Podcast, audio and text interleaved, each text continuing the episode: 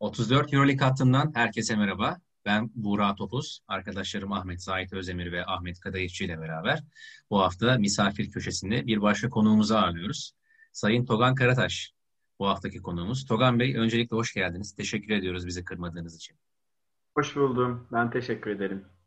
Nasılsınız Togan Bey? Nasıl geçiyor bu pandemi günleriniz? Sağ olun. Elimizden geldiğince güzel geçiyor işte işler, hobilerimiz. Sizin de iyidir umarım. İdare ediyoruz diyelim. Arkadaşlarımın da eklemek istediği bir şey yoksa sorularımıza başlayalım Togan Bey. Memnuniyetle. Burada sözü Zahit'e veriyorum. Buyur Zahit. Togan Bey, hoş geldiniz öncelikle. Benim ilk sorum ilk kupa kitabı ile ilgili olacak.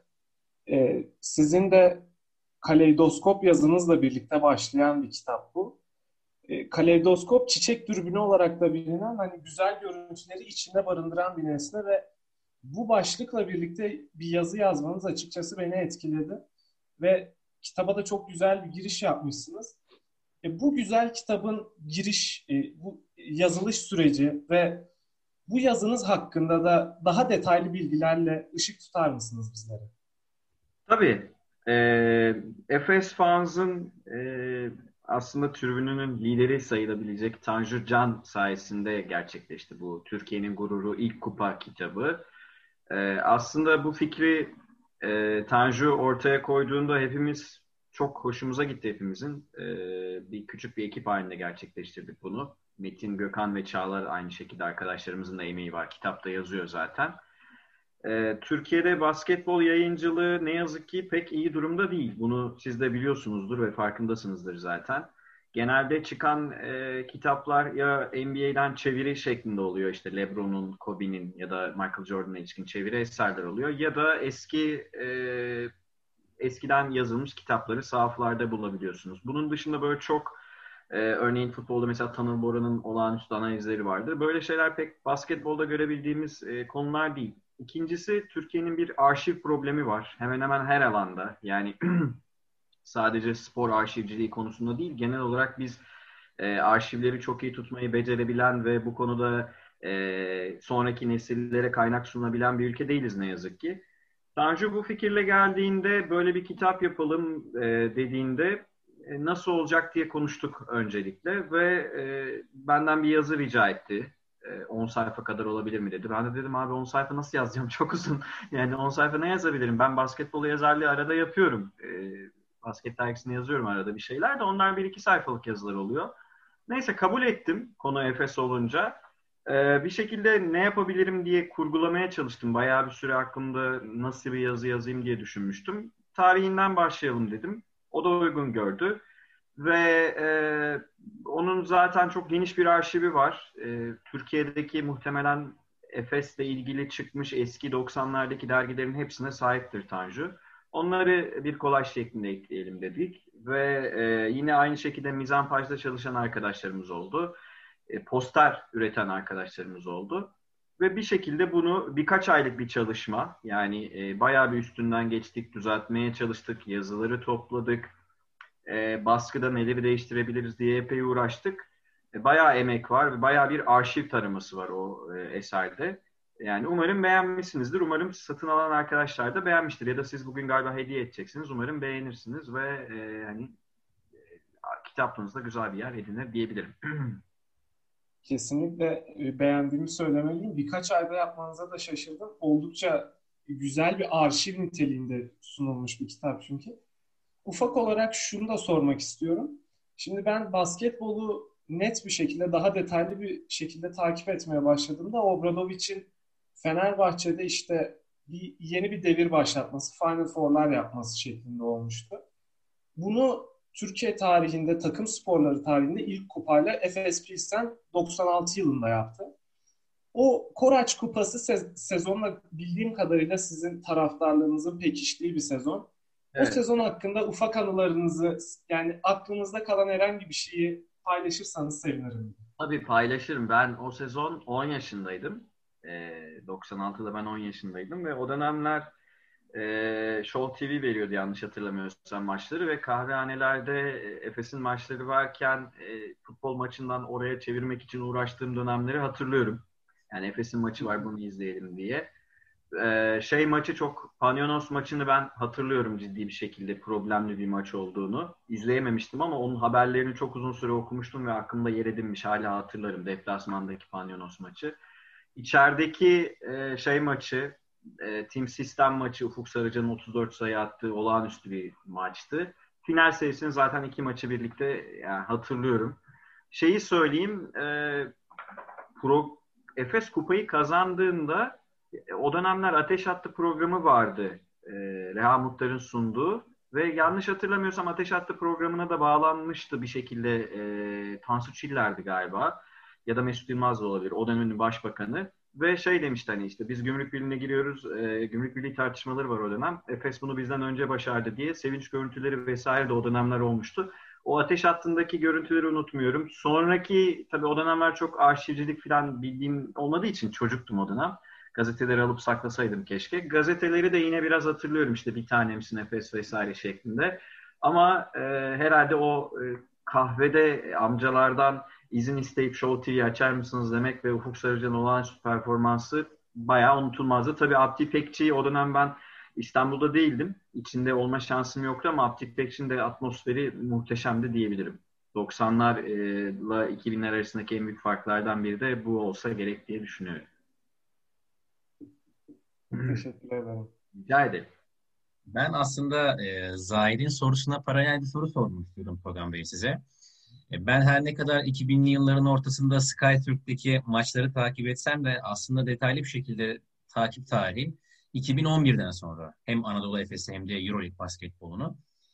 Özellikle son 4-5 yılda Sinan Erdem'e veya Abdi İpekçi'ye gitme şansım, fırsatım epey fazlaydı ve maçlara gittikçe, takımla ilgili bilgiler edindikçe insanın daha da eskiye gidesi geliyor.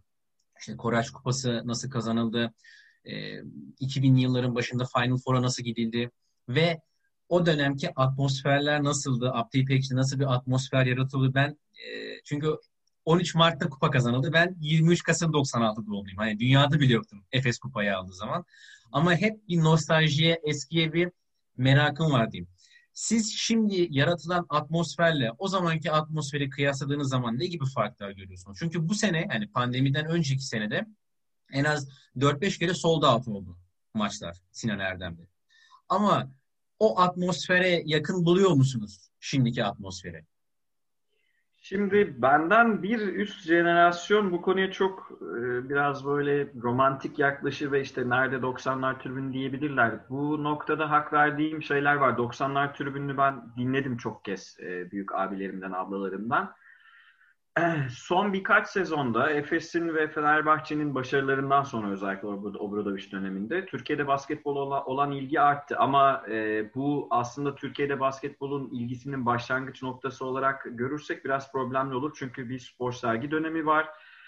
O spor sergi döneminde iyi kötü Fenerbahçe Galatasaray rekabetinin olduğu bir dönem. Daha sonra Anadolu Efes'in, yani o dönemki adıyla Efes Pilsen'in biraz milli takım gibi oynamasıyla Avrupa'da neredeyse tek başına başarı elde eden bir takım basketbolda. Diğer takımlarımız pek fazla başarısı yok. 90'ların başı için söylüyorum. Daha sonra Tofaş, Ülker filan ekleniyor. Onların başarıları var. Birazcık böyle daha az kutuplaşmanın olduğu bir dönem diyebilirim. Bir de şu var, birazcık yeni salonun yapılmasıyla, özellikle Fenerbahçe'nin yeni salonu NBA standartlarında bir salon, daha yüksek gelirli insanları çekmeye çalışıyor kulüp haliyle. Bu da kulübe gelir yaratma açısından olumlu ve hani spor endüstrisinin devrimi, yani gelişimi, evrimi açısından daha doğrusu doğal bir durum. Ama tabii birazcık kopuş oluyor. Bunu söylemek gerekiyor. Basketbolu izlemek için gelenle futbol taraftarı olup takımını izlemek için gelen arasındaki ayrımı pek bir net ortaya koyamıyoruz. İkincisi de yüksek gelirli insanları oraya koyduğunuzda muhtemelen eskiyle karşılaştırma yapan insanlar tezahürat yeterli seviyede olmuyor, taraftar o kadar ateşli değil, yani salon dolu ama taraftar o kadar ateşli değil şeklinde isyanları olabilir. Örneğin NBA'deki salonlarda maçları izlediğinizde yapılan tezahüratlar bellidir. Defense filan derler. Çok böyle Balkanlardaki veya Akdeniz'deki, Türkiye'deki gibi meşale yakmazlar. bunun aslında şiddetin azalması açısından olumlu olduğunu düşünüyorum. Çünkü çok fazla şiddet eylemleri oluyordu Türkiye'de belli bir dönemden sonra. 90'ların sonundan itibaren özellikle ciddi artmıştı. Ama bununla birlikte belki birazcık o oyuncunun istediği, kendisini iten taraftar, işte o Yunan taraftarların, Yugoslav taraftarlarının yaptığı iten taraftar profili yavaş yavaş tabii bütün dünyada da yok oluyor. Bu olumlu yanları da var. Oyuncu cephesinden bakabilirseniz dezavantaj olarak düşünülebilecek yönleri de var ama ben şunu her zaman savunuyorum. Yani spor sergiyi giden abilerimden, ablalarımdan da dinledim. Abdi İpekçi döneminde, ben Abdi İpekçi'de gittim tabii üniversiteye geldikten sonra 2000'lerde.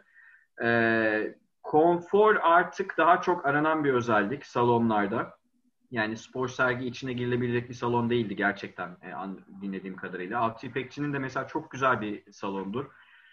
Bununla birlikte bence konforu da fena değildi.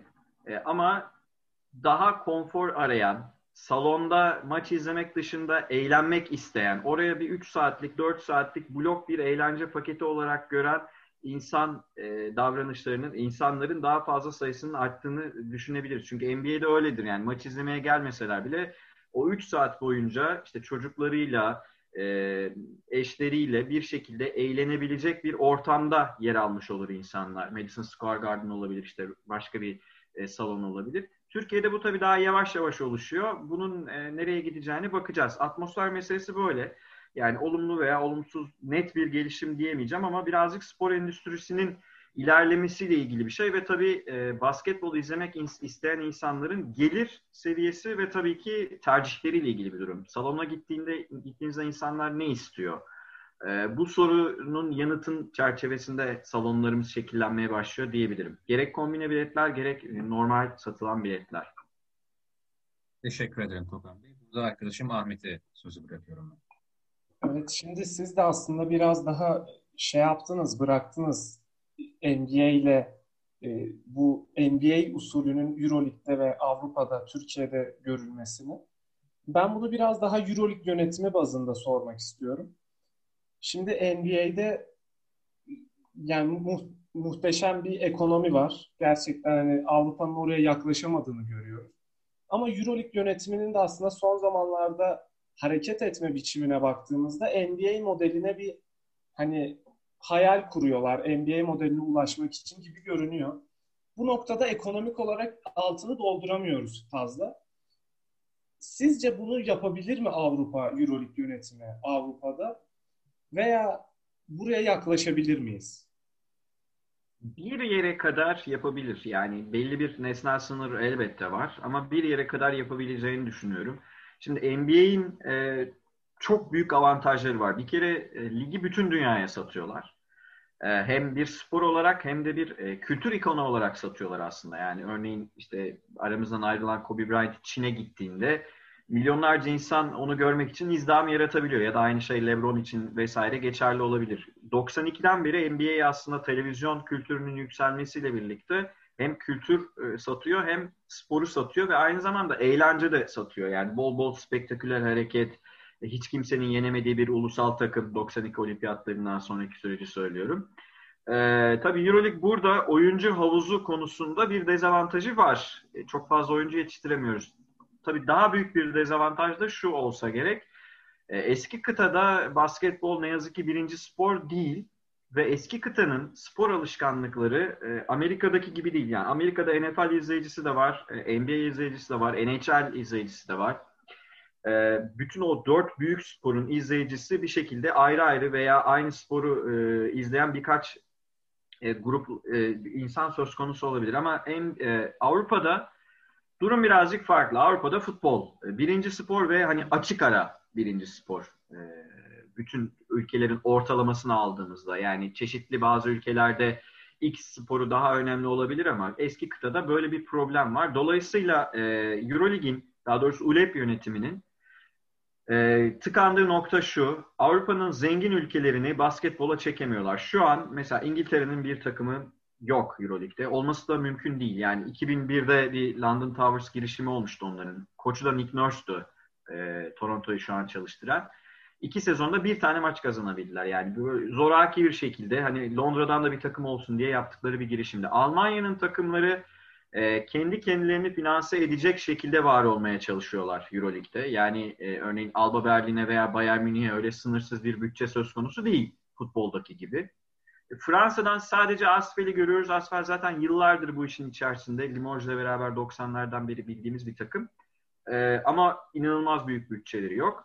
Dolayısıyla elimizde büyük ekonomilerden 3 tanesini zaten direkt kaybetmiş durumdayız. İtalya bu konuda gerilemiş durumda. Yani İspanyollar, Ruslar ve Türkler şu an görünen EuroLeague'e en büyük yatırımı yapan ülkeler. Birazcık Milan'ın gelişimiyle İtalyanlar geri dönmeye çalışıyorlar.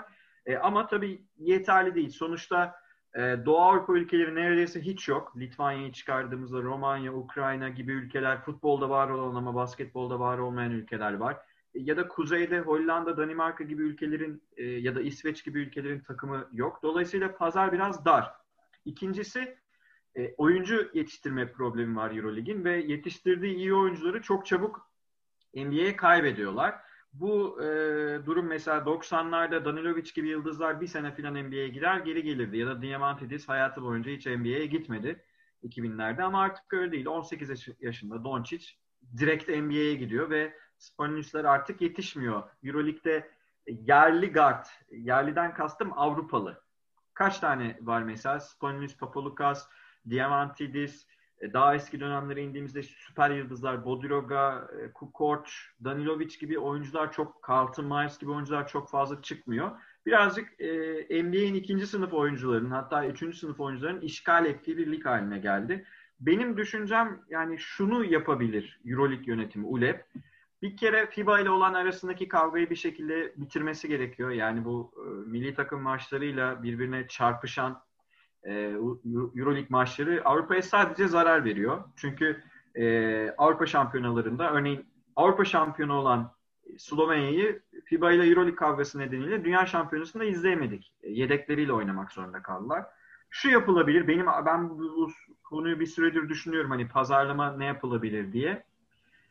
Eğer ulusal ligleri çekmek istiyorlarsa, büyük ülkelerin ulusal liglerini, İngiltere gibi, Almanya gibi ligleri çekmek istiyorlarsa daha fazla gelir yaratmak zorundalar ve bunu satmak zorundalar. Bu da bu ülkelerde basketbola olan ilginin artırılmasıyla ancak mümkün olabilir. Çünkü EuroLeague basketbolu aslında Güney Avrupa basketbolu halinde büyük ölçüde. Rusya'ya ayırırsam yani İspanya, Yunanistan, Türkiye aşağı yukarı taşıyor veya İsrail EuroLeague'i. Kuzeye yaymak için basketbolu sevdirecek orta ve uzun vadeli hamleler yapılabilir. İkincisi, şu an EuroLeague yönetimi pek umurunda değil bazı şeylerin. Çünkü umurunda değil birçok gelişme EuroLeague yönetimi için. Çünkü gelir yaratmak gibi bir derdi yok. Yani kulüpler şu an Real Madrid, Barcelona, CSKA Moskova, Fenerbahçe, Efes hepsi zarar ediyor. Yani gelirleri hiçbir şekilde karşılamıyor.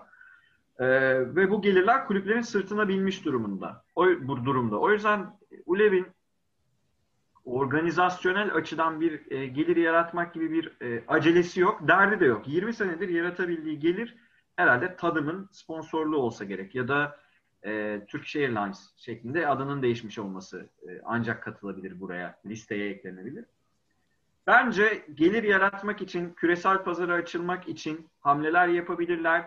Finansal kriterler getirebilirler, finansal şeffaflık getirebilirler. Yani biz örneğin Nikola Mirotic'in kaç paraya oynadığını menajerlerden hareketle tahmin ediyoruz. Ama bilmiyoruz mesela Nikola Mirotic'in kaç paraya oynadığını. Net bir bilgi yok elimizde. Birazcık menajerlerin egemen olduğu bir Avrupa piyasası söz konusu. Bunun aşılması gerekiyor. Basketbolun aynı şekilde sevdirilmesi gerekiyor bütün Avrupa'ya. Ve tabii bence en önemli şey NBA mutlaka NCAA pazarına açılmalı. Şu an NCAA oyuncuları bir ücret elde etmiyorlar. Ve ücret elde etmek için mücadele ediyorlar. Oysa Doncic de demişti mesela vaktinde NCAA oyuncularını EuroLeague'e gidin diye ya da EuroCup'a işte Avrupa'ya gidin diye.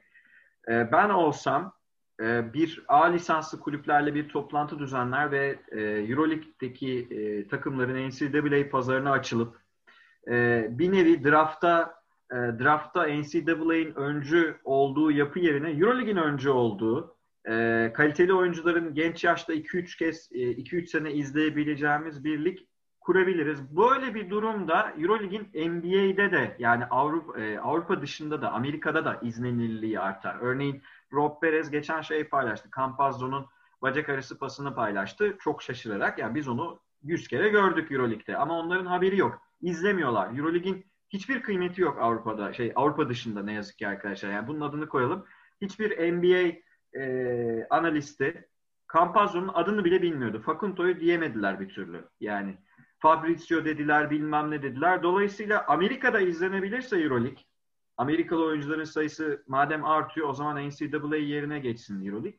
O zaman daha büyük bir pazara açılmış olur ve ULEB'in aklında olan EuroLeague NBA maçları bir ihtimal oynanabilir. O çok mümkün değil çünkü çok büyük uçak yolculukları gerekiyor. Yani Madrid'i, Efes'i filan doğu kıyısındaki yerlere uçurmaya bile çalışsanız, Boston'a, New York'a ciddi bir mesafe var. Çok kolay bir iş değil. İkincisi, burada draft yapılmıyor. Ulusal ligler ayrıca oynanıyor. Başka sorunlar da var. Yani Asya pazarına açılması, Amerika pazarına açılması EuroLeague için elzem. Ama tabii ULEB'in böyle bir derdi yok. ULEB şu an FIBA ile kavga etme derdinde. Zaten ULEB'in kuruluş amacı Yugoslav egemenliğini yıkmaktı. İspanyolları yükseltmekti. Onu yaptılar büyük ölçüde. Bir de şu olabilir. Eğer kapalı bir lig fikirleri varsa bunu ulusal liglerle bir şekilde ortak konuşarak yapabilirler. Çünkü 20 senedir bu konuşuluyor. EuroLeague kapalı bir lig olacak. Takım sayısı artırılıyor. Sonra azaltılıyor. 24'e çıkmıştı. Tekrar tek lige indi. 2 ayrı gruptu. Şu an 34 maç oynanıyor. Maç sayısı artsın diye, bu maçları satalım diye de. Şimdi şöyle bir soru sormak gerekiyor. EuroLeague TV'yi kaç kişi satın alıyor bütün dünyada? Çok az muhtemelen. Ya da çok basit, bazı basit şeyler vardır. Mesela ben EuroLeague'in çıkardığı bazı kitapları bir iki tane arada iyi işi var. Severim. 101 basketbol oyuncusu diye bir kitap çıkardılar. Greats diye. Bir de 31 koçun olduğu bir kitap vardı. Masterminds diye. Bu kitabı ben bir şekilde edindim. Yani sadece Final Four'a giden basın mensuplarına dağıtılmıştı bu kitap vaktinde ve o giden bir arkadaşım sayesinde kitabı edindim. Bu kitabın PDF versiyonunu pandemi döneminde bile koymadılar web sitelerine mesela.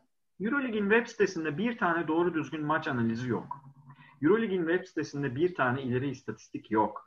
Sinerjiyle ortak yaptıkları bir iki çalışma var. 1-2 senedir yapıyorlar bu işi. 2 haftada bir tek bir tablo üzerinden yapılan bir veri analizi var.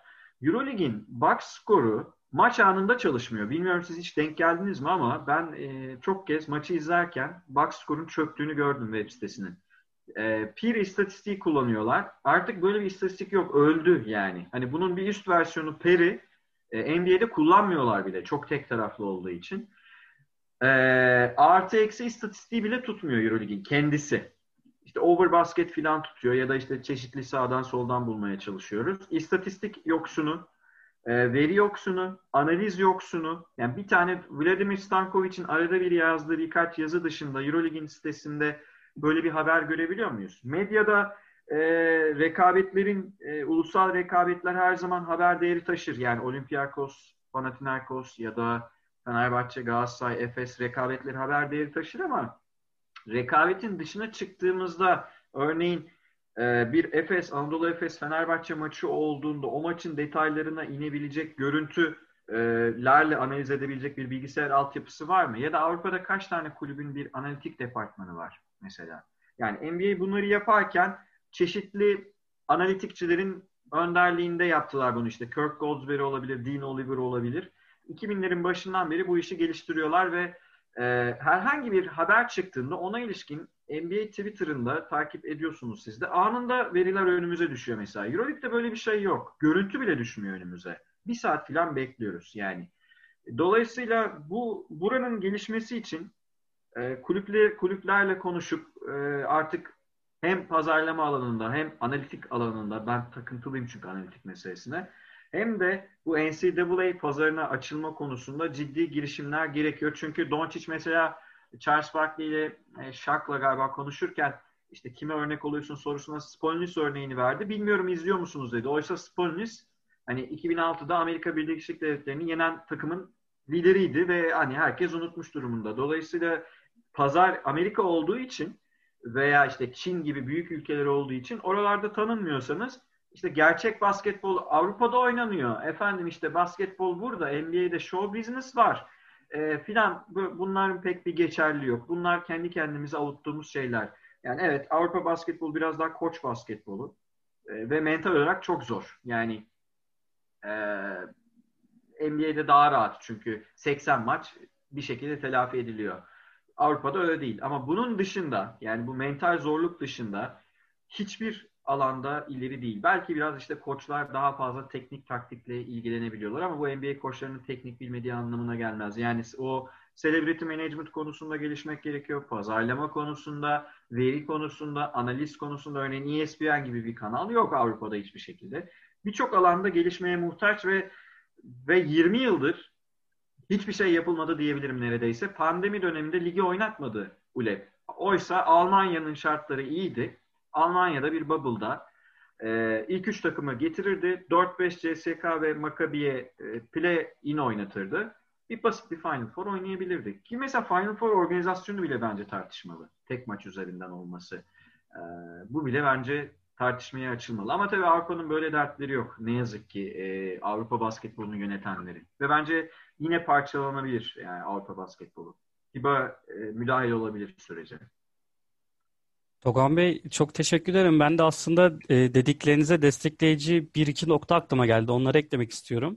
Siz Mart 2020'de Dip Çizgi'de yaptığınız bir podcast'te spor ekonomisi ve basketbol ekonomisi üstüne birkaç şey söylemiştiniz. Onlardan biri de işte açıklanan vakalarla ilgili işte EuroLeague'deki oyuncular, ekonomik işte paralar nasıl olacak, maaşlar nasıl olacak şeklinde şaşılmadık biçimde orada da yine bir elimizde veri yok demiştiniz galiba. Biz o kesidi sürekli işte bu gruptaki arkadaşlarımızla paylaşmıştık. Orası aklıma geldi. Bir de Campazzo ile alakalı siz Campazzo'yu tanımıyorlar bile dediniz. Ben de sosyal medya hesaplarına baktığım zaman Campazzo'nun sürekli üçlük attığı videoları paylaşıyorlar. Hani biz bazen basketbol sever olarak istiyoruz ki topu Campazzo'ya versinler ve hani biz onun dansını izleyelim bir nevi.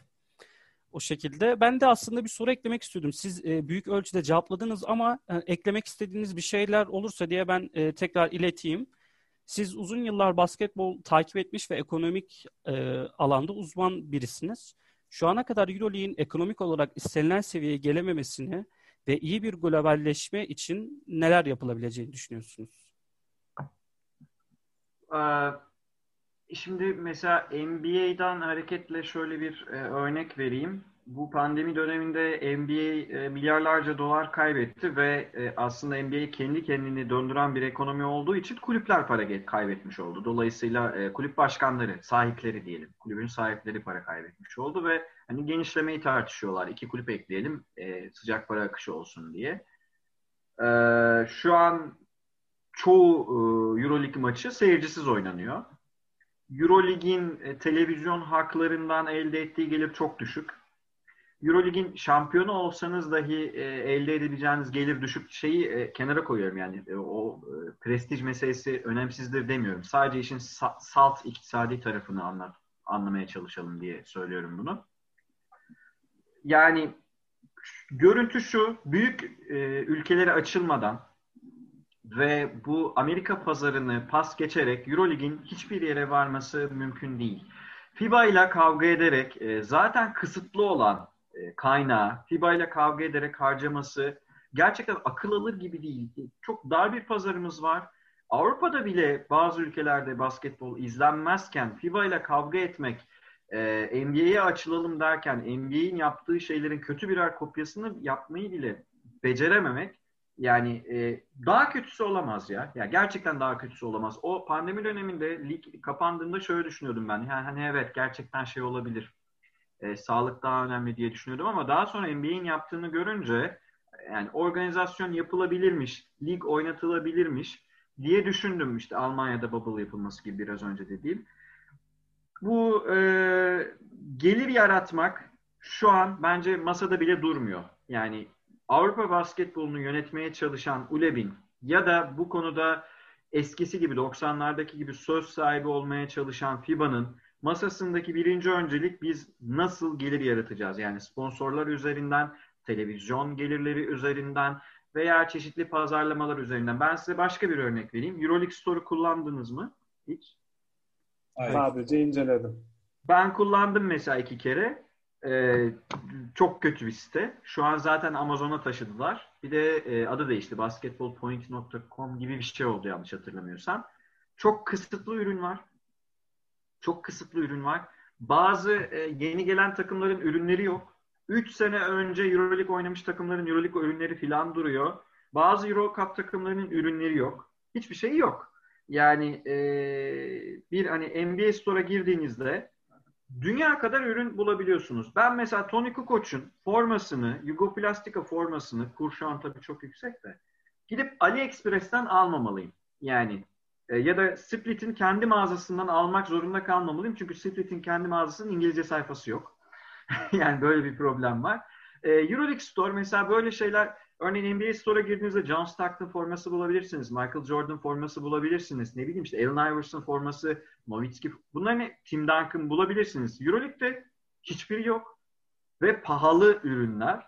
Ve dolayısıyla öylesine yapılmış orada duruyor. Yani pazarlama adı altında birazcık yaratıcı metinler yazan insanlarla, yaratıcılık yönleri gelişmiş insanlarla biraz çalışsalar, yani sonuçta reklamcılık sektörü geniş bir sektör, birazcık böyle basketbolun analitikçileriyle falan birlikte çalışsalar aslında çok daha eğlenceli bir şey haline gelebilir. EuroLeague'in, ben EuroLeague TV'den izliyorum maçları. EuroLeague TV kendi box skorundan geride gidiyor. Yani kendi yayını, EuroLeague'in kendi yayını box skorundan geride gidiyor. Yani box skora baktığımızdan spoiler alıyoruz. Doğru düzgün yorumcusu yok mesela EuroLeague TV'nin kendi sitesinde.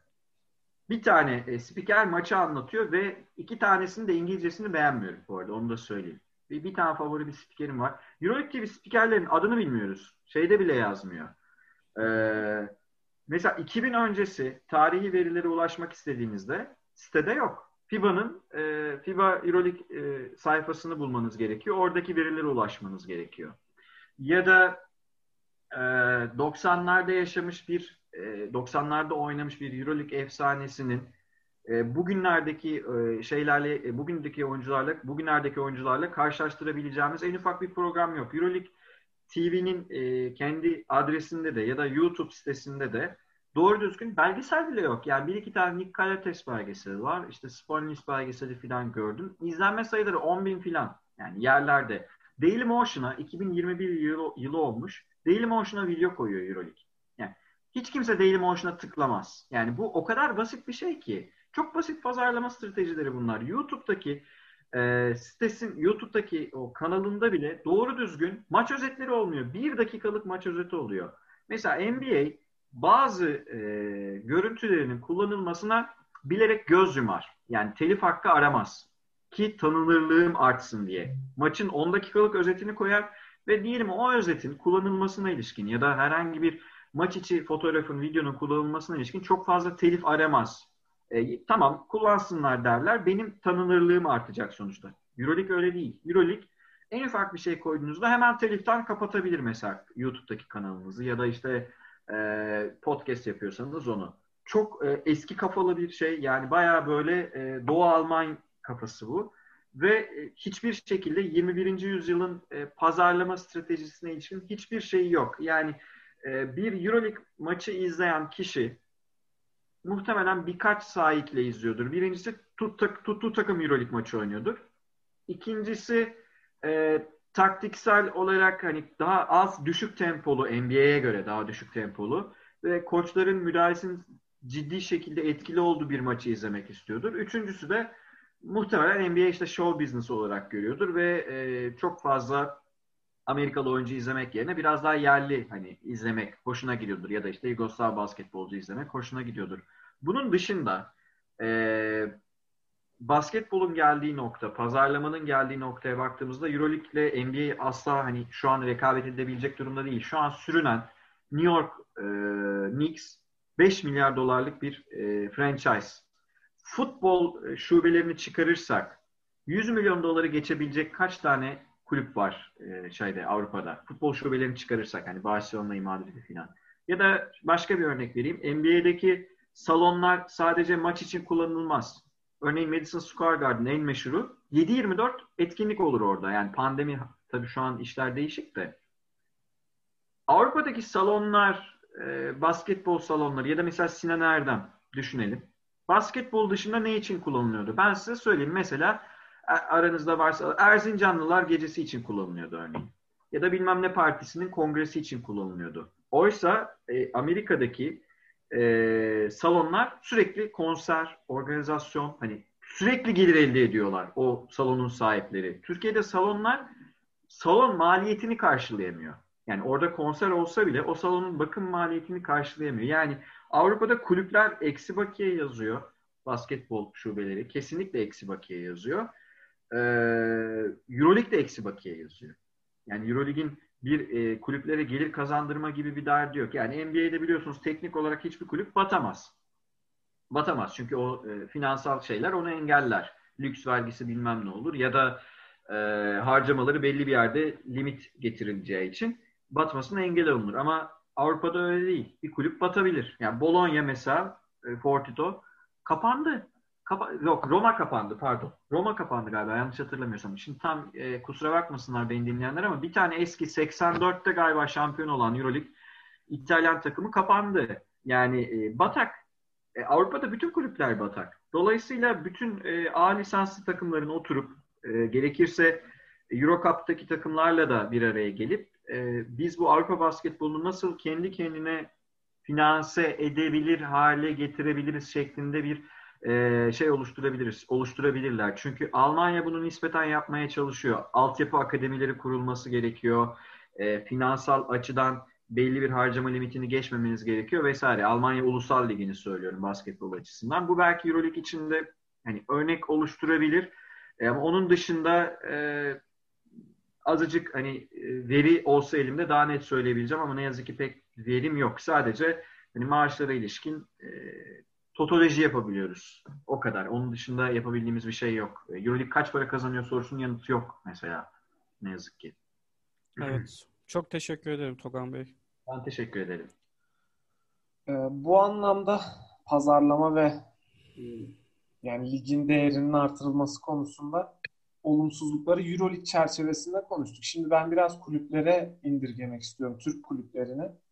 Son yıllarda Anadolu Efes, Fenerbahçe, Beko ikisi de bütçelerini üst seviyeye taşıyıp orada tutmaya devam ediyorlar. Anadolu Efes son yıllarda pazarlama ödülünü kazanıyor. Ben bu noktada iki şey sormak istiyorum. Böyle bir ekosistemde pazarlama ödülü kazanmanın nasıl bir getirisi olabilir? Ya da şöyle söyleyeyim hatta, hem getirisi ne olur hem de ne yaparsanız pazarlama ödülü kazanırsınız. Ve kulüplerimizin genel bütçe durumu hakkında ve bunun sürdürülebilir olup olmadığı hakkında ne düşünüyorsunuz? Anadolu Efes'in pazarlama ödülü kazanması birazcık işte kombine bilet sayısının artmaya başlaması, daha fazla taraftarın ilgi görmesi ve Efes'in tanınırlığının bir şekilde ulusal bazda artması ile ilgili. Yani güzel bir şey ama çok fazla anlam yüklemiyorum ben bu EuroLeague pazarlama ödüllerine. Efes kazanmış olmasına rağmen. Bütçe meselesi şimdi bu biraz tabii Türkiye'deki basketbol severler, daha doğrusu Türkiye'deki spor severlerin alıştığı kulüp yapısı şöyledir. Örneğin Fenerbahçe kimin? Bu sorunun yanıtını verebiliyor muyuz? Fenerbahçe kulübünün sahibi kim? Bu sorunun yanıtı var mı? Bu sorunu Galatasaray kulübünün sahibi kim? Beşiktaş kulübünün sahibi kim? Yani dernek mi? İşte vakıf mı? Hisseler mi var? Bunu bilebiliyor muyuz? Bunu bilmiyoruz. Efes'te durum farklı. Efes'in bir sahibi var. NBA'deki gibi. Yani kulübün bir owner'ı var. Tunca Özilhan. Dolayısıyla aslında her şey Tunca Özilhan'la ilgili. Efes'in bütçesi düşerken de, yükselirken de tamamen Tunca Özilhan'ın inisiyatifine kalmış durumda. Bu anlamda aslında Tuncay Özilhan'ın ne kadar ikna edileceğiyle ilgili bir şey. Herhalde Ergin Hoca daha iyi ikna ettiği için o Musa transferini yaptı. Fenerbahçe'nin durumuna geldiğimde, şimdi Fenerbahçe'nin durumunun sürdürülebilir olmadığını biz Obradoviç döneminde de söylemiştik zaten. Yani Obradoviç Panathinaikos'ta da çok ciddi bütçelerle çalıştığında orası için de sürdürülebilir değildi. Yani Yunanistan işte krizden sonra o Panathinaikos'un, Olympiakos'un bütçelerinin daralması normal. 2008 finansal krizinin Yunanistan'a yansımalarını söylüyorum. Türkiye'de de bu bütçelerle kur buralara gelmişken, yani Türkiye'nin ekonomisi de belliyken, değil mi? Yani sonuçta Türkiye'de kişi başına düşen gelir $7.000 civarında yıllık. O bütçelerle düzenli bir şekilde çalışmak sürdürülebilir değil. İkincisi değildi ve Fenerbahçe bunu yapamadı nitekim. İkincisi taraftarın istekleriyle ilgili. Muhtemelen Fenerbahçe taraftarının ekseriyeti şu an, yani Fenerbahçe'yi tutan, basketbol taraftarını demiyorum sadece, Fenerbahçe kulübünü tutan taraftarın ekseriyeti muhtemelen Mesut Özil transferini bütün EuroLeague takımından daha değerli buluyor olabilir. Takımın hepsinden. Yani Veseli, Dekolo hepsinin toplumundan daha değerli buluyor olabilir. Dolayısıyla birazcık burada işte popülizm devreye giriyor ve Ali Koç da muhtemelen futbol daha kıymetli olduğu için Türkiye'de futbol taraf ve belli bir süredir şampiyonluk gelmiyor yanlış hatırlamıyorsam. Futbol taraftarının dediklerine daha fazla dikkat etmek durumunda kalıyor. Benzer durum diğer İstanbul takımlarında da var. Yani Galatasaray ve Beşiktaş'ta da aynı durum söz konusu. Yani Fenerbahçe bu işin başı aslında Ülker'le birleşmesi, biliyorsunuz, 2006-2007 sezonunda. O dönemden sonra bütçesi yükseldi.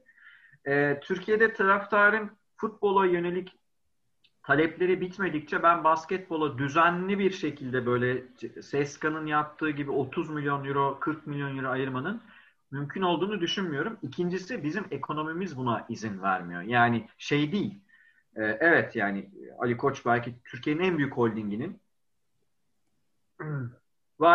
varislerinden biri. Evet, ama şey değil ki yani bu holdingden parayı alalım Fenerbahçe'ye harcayalım. Bu çok irrasyonel bir davranış. Yani bu yönetim biçimi öldü. Hani öyle bir yönetim biçimi yok artık dünyada. Kulüp kendini finanse edebilmesi gerekiyor. Kulübün kendini finanse edebilmesi gerekiyor. Baktığımızda Fenerbahçe'nin sponsor gelirleri, Ali Koç'un kendisinin bulmadığı sponsor gelirleri, basketbol için söylüyorum. Ne kadar gelir elde ediyordur Fenerbahçe? Düşüktür muhtemelen futbolla karşılaştırıldığında. Zaten bilet satamıyorsunuz, oradan bir geliriniz yok. EuroLeague'den elde edeceğiniz televizyon geliri de çok komik rakamlardır. Dolayısıyla sürdürülebilir olmadığı için bütçeyi belli bir seviyede geri çekti. Tabii ki tamamen geri çekip taraftardan bir şekilde tepki yememek için belli bir seviyede tuttu. Ama mesela Igor Kokoschkov gibi bir markanın gelmesi sadece Fenerbahçe için değil, Avrupa için önemli. Yani mesela aynı durum ben Pitino geldiğinde de demiştim. Avrupa'ya böyle koçlar, böyle markalar geldiğinde sadece bizim kulübümüzün değil, Avrupa basketbolunun da marka değeri yükseliyor. O yüzden bütçe meselesi bu seviyede dahi sürdürülebilir değil. Yani eksi verecek, bilanço eksi yazmaya devam edecek. Efes'in durumu farklı. Yani Efes bir kulübün sahibi var. O ne isterse onu yapar. Yani bu sene para vermiyorum derse vermez. Bir daha fazla para harcayalım derse harcayabilir. Ama hani Anadolu Holding'inin birazcık gelir gider yapısıyla ilgili bir durum bu. Sonuçta Anadolu Holding de döviz borcu olan bir holding vesaire. Ama tabii diğer kulüplerimizde taraftarın baskısı büyük ölçüde belirleyici oluyor. Ben hala o sözünün arkasındayım. Muhtemelen Mesut transferi EuroLeague'deki bütün oyunculardan daha kıymetli görülüyor şu an. Ve bir de biz başarıya çok çabuk alışan bir ülkeyiz. Obradoviç geldi, 5 kere Final Four oynattı üst üste. Bir tane şampiyonluk aldı. Hep orada olalım istiyor taraftar hiçbir şey yapmadan. O öyle olmuyor pek. Yani o kadar kolay değil EuroLeague'de. Bence takım bu Queen transferi de olursa özellikle bu takıma bir şekilde sahip çıkıp destek vermeye devam etmesi gerekiyor. Eğer gerçekten basketbol severse, ama tabii biz şu an çok konumuz değil, oraya çok girmeyeyim. Bizim ülke pek basketbol sever değil, yani rekabet sever sadece. Sporu değil, diğer takımı yenmeyi seviyor. Basketbolu izlemekten aslında bir haz duymuyor. Sadece diğer takımı yenmiş olma hazzını yaşamak istiyor, o kadar. Onu yarın konuşmak için. Çoğu spor severde bu var, tırnak içerisinde kendine spor sever diyen de. Ama durum bu. Yani ben sürdürülebilir olmadığını düşünüyorum. Bütçe ne olursa olsun. Yani gelir yaratamadığı sürece kulüpler, hiçbir bütçe sürdürülebilir değil. Ve şu an yaratamıyorlar. Ne yazık ki. Evet, sağ olun. Togan Bey, ben işin ekonomik kısmından ayrı olarak son olarak şunu sormak istiyorum. İşin sportif yönünü sormak istiyorum biraz da size. Anadolu Efes yarın Zenitli'ye çok kritik bir maça çıkacak. Daha öncesinde Anadolu Efes'in kaybettiği çok kritik maçlar var. Yani ben en azından 4 tane maç sayabilirim size. Bunlardan birisi Valencia deplasmanı, Bayern Münih maçı, Milano maçı, Real Madrid maçı. Ve şu an Efes bu maçları kazansa belki de liderdi şu kaos ortamında. Ama yarın yine çok önemli bir çıkışın fırsatı olacak takımca. Siz yarınki maçtan ve sezonun geri kalanından neler bekliyorsunuz Anadolu Efes açısından? Yarın Efes Musa oynarsa, Larkin'in hafif sakatlığı var. Şimdi onun durumu tam bilmiyoruz. Bu da mesela bir bilinmezlik. EuroLeague'de sakatlık haberlerini bile bilmiyoruz doğru düzgün. Larkin ve Musa formda bir şekilde oynarsa Efes o maçı kazanabilir. Ve aslında kazanmak zorunda. Çünkü içeride yenildi Zenit'e açılış maçında. Eğer kazanırsa Efes yeniden bir Final Four takımı olduğunu gösterir. Şampiyonluk için daha var. Yani daha o mesajı vermiyor takım. Çünkü Larkin o seviyede değil. Ben kazanabileceğini düşünüyorum. Büyük ölçüde Larkin'e bağlı. Larkin top oynamaya karar verirse, o biliyorsunuz Larkin'in bir rahatsızlığı var. Obsesif kompulsif Larkin. Burada kendini aşıp bir şekilde iyi top oynayacağım diye sahaya çıkarsa ve iyi anlaşırsa Efes'in son bir iki haftadır 4 numaralardan da iyi şut bulduğunu görüyoruz. Efes Zenit'i yenebilir. Zenit öyle iyi basketbol oynuyor ama yani EuroLeague'in seviyesi belli. Yani Larkin ve Mirotic gibi oyuncular EuroLeague'de yenemeyeceği takım yok. EuroLeague'deki oyuncu kalitesi belli. Dolayısıyla ben umutluyum o maçtan. Musa'nın forma giyebileceğini tahmin ediyorum. Belki siz daha net bilginiz vardır. Net bir bilgim yok. Bence Efes o maçı kazanacak. Ergin Hoca bu tip maçları sever. Kazanacak ve Final Four yolunda bir adım atacak. Liderlik meselesi biraz yani o çok daha var oralara. Şampiyonluk da daha var. Ben geçen sene Efes şampiyon olacak diye 100 kere söylemiştim. Henüz o seviyede değil Efes ama Final Four olursa tek maçta her şey mümkün. Yani EuroLeague'de EuroLeague Final Four'ları underdog gelen takımların şampiyon olduğunu defalarca gösterdi bize. Ama önce tabii daha oralara gelmek gerekiyor. Bir de Ergin Hoca muhtemelen şeyin hesabını yapıyor. Yani CSKA ile Barcelona ile eşleşmemek isteyecektir. Onu da yapabilecek mi Ergin Hoca? Bakacağız. Hani en azından playoff'ta onlarla eşleşmemek isteyecektir. O yüzden 4-5 bitirmeye çalışacak diye düşünüyorum Ergin Hoca. Bu maçı bence Ergin Hoca konsantre olursa, bu sezon çoğu maça konsantre olmadı. Konsantre olursa kazanacaktır Efes diye tahmin ediyorum. Zor maç bu arada yani Zenit taş gibi takım ama yani dediğim gibi Larkin'in formda olması durumunda Efes maçı alır. Bir de Musa'nın katacağı sertlik tabii ki burada belirleyici olacak diye düşünüyorum. Teşekkür ederim Togan Bey. Arkadaşlarımın eklemek istediği bir şey var mı? Ben çok teşekkür ediyorum kendisine konuk olduğu için. Kendisine akademik hayatında ve kendi kayıtlarında ve yazılarında başarılar diliyorum. Ben de aynı şekilde teşekkür ederim. Dip çizgiyi de severek dinlemeye devam edeceğiz tabii ki. Teşekkür ederim. Ben de sizi takip ediyorum arkadaşlar. Davet ettiğiniz için ben teşekkür ederim. Çok sağ olun. Hepinize kolay gelsin. Başarılar diliyorum ben de size. Teşekkür ederiz. Çok sağ olun. Bir programın daha sonuna geldik değerli dinleyenler. Hepinize hoşça kalın.